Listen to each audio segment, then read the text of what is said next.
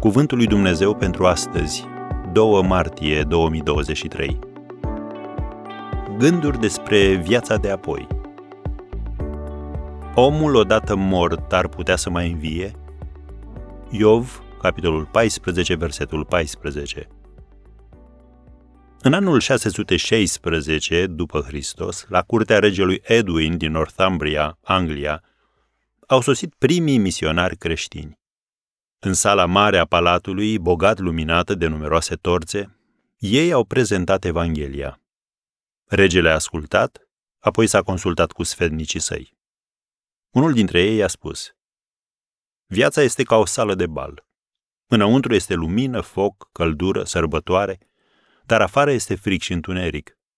O vrabie intră printr-o fereastră de la un capăt al sălii și zboară, ieșind pe fereastra din celălalt capăt. Aceasta este viața. La naștere apărem din necunoscut, suntem aici pentru puțină vreme, înconjurați de confort și fericire, iar apoi zburăm afară în frig, întuneric și viitor necunoscut. Se poate oare ca această religie să aprindă o lumină în întuneric pentru noi?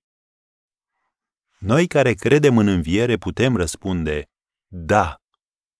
Un puls defectuos, o celulă malignă, un accident tragic pot pune capăt vieții așa cum o știm noi. Dar acesta nu e sfârșitul. Și dacă nu crezi asta, iată ce ne spune Biblia. Citim din 1 Corinteni, capitolul 15, de la versetul 17. Dacă n-a înviat Hristos, credința voastră este zadarnică. Voi sunteți încă în păcatele voastre și prin urmare și cei ce au adormit în Hristos sunt pierduți. Dacă numai pentru viața aceasta ne-am pus nădejdea în Hristos, atunci suntem cei mai nenorociți dintre toți oamenii. Dar acum Hristos a înviat din morți, pârga celor adormiți. Am încheiat citatul. Pentru cei credincioși, sfârșitul vieții înseamnă așadar începutul unei vieți glorioase cu Hristos în ceruri.